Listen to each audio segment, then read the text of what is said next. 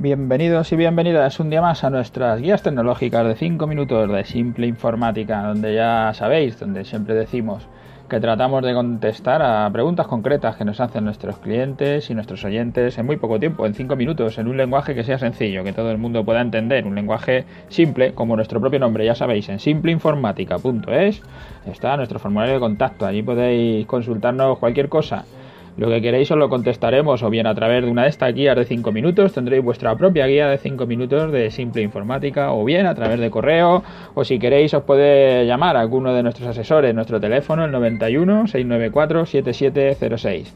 Hoy estamos ya en el programa 149 que le hemos titulado enviar facturas en PDF.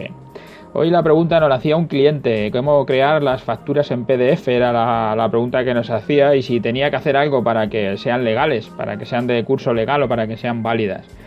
Bueno, primero contaros que el, problema empieza con que el cliente cuando genera los PDF pues le sale una marca de agua, no sabía cómo quitarlo. Cuando generas el documento te sale un texto de la aplicación, del software y no se quita. Normalmente esto ocurre siempre que, uno tiene un programa de pago y no, lo, no ha pagado la licencia. En este caso el cliente nos compró un ordenador, un HP para entorno de oficina y traía preinstalado un generador de PDFs de pago que deja esa marca de agua nada, le aconsejo pues eliminar ese, el que si no lo quieres comprar porque no te hace falta toda la funcionalidad que traiga, e instalar alguno de los que son gratuitos, en, sobre todo en este caso que lo único que necesitas es, generar el PDF, ¿no? A partir de, cualquier programa generas un PDF para luego poder enviarlo, ¿no? Eh, por correo electrónico o para hacer con él lo que sea. Le dijimos que, enviar, que eliminara ese y uno de los gratuitos, el 2PDF o PDFP Creator, hay, hay bastantes, ¿no? Pero vamos, estos dos que son los que nosotros solemos aconsejar es lo que hizo y nada, asunto arreglado, ¿vale? Es una cosa sencilla, pero a raíz de esto es cuando sale la otra pregunta que el por qué lo estaba usando para enviar los presupuestos eh, que crean una base de datos que, que, le hicimos con Filmmaker hace ya años y que tiene integrada también la facturación.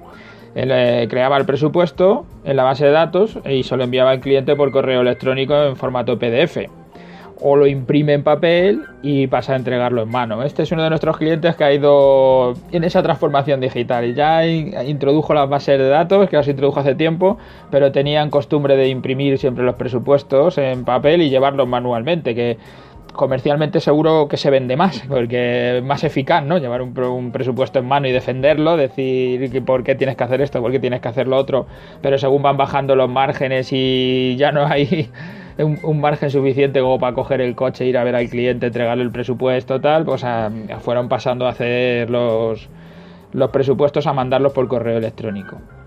Y la, pregunta que nos hacía era, hombre, pues igual que hago los presupuestos y elijo si los imprimo en papel o si los envío por correo electrónico, puedo hacerlo con las facturas. Es enviarlas, es, es legal enviarlas en PDF, ¿no? Eso es lo que nos decía.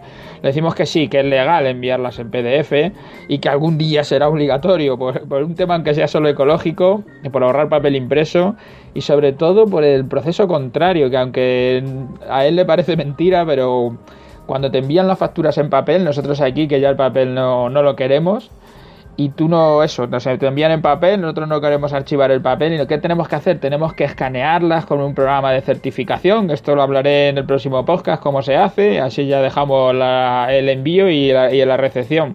Escanearlas, certificarlas para luego poder tirar esa factura en papel y quedarte solo con la factura digital. Si nos las enviasen siempre en digital, pues nos ahorrábamos el trabajo de tener que escanear las facturas, que al final son muchas las facturas que hay que escanear. A veces puede que alguno de tus clientes pues te diga que no es legal y que le falta la factura el sello o la firma o cualquier cosa que se le pueda ocurrir. Pero nosotros ya llevamos enviando facturas por correo electrónico por más de cuatro años, es fácil, a organismos públicos, universidades, a empresas privadas grandes, a empresas privadas pequeñas, a centros de investigación, yo sé, a cualquiera, a todos nuestros clientes, al Colegio Oficial de Arquitectos, no sé, a cualquier sitio y nunca hemos tenido un problema. El caso más gracioso, que se lo dejo al final como moraleja, es el de un, cliente que me decía que la factura no era legal enviada por correo electrónico, que se lo habían dicho en su gestoría, su gestor. Y resulta que a este cliente le habíamos vendido una impresora en coste por página que es igual que la que tenemos en la oficina. Y un día que se la habían enviado por correo electrónico, le llevé la impresa, le iba a visitar y se había llevar impresa para que lo vea. Y le enseñé la mía impresa, imprimimos la suya allí en el momento y eran dos papeles exactamente iguales. Los barajé, le di uno, digo cuál es el tuyo y cuál es el mío. No lo sabes. Entonces, ¿qué más te da? Que te lo haya enviado por correo electrónico o que te lo haya traído yo en papel impreso. Si la máquina de imprimir es la misma, es exactamente la misma calidad y es todo igual. Claro, me dice, pero no vienen firmadas ni selladas. Digo, nunca, es que nunca te las hemos mandado firmadas ni selladas, ni en papel, ni ahora en correo electrónico. Es lo mismo, o sea, lo puedes hacer tú o no. Pero es más, ni siquiera la imprima, guárdatela ya en PDF, porque te vale igual si tienes una inspección, si las tienes en PDF o las tienes en papel. Es exactamente igual. Si te las piden imprimirlas, se las imprimes en el momento y punto, no tiene más. Bueno, pues hasta aquí que ya se me ha pasado el tiempo, como siempre.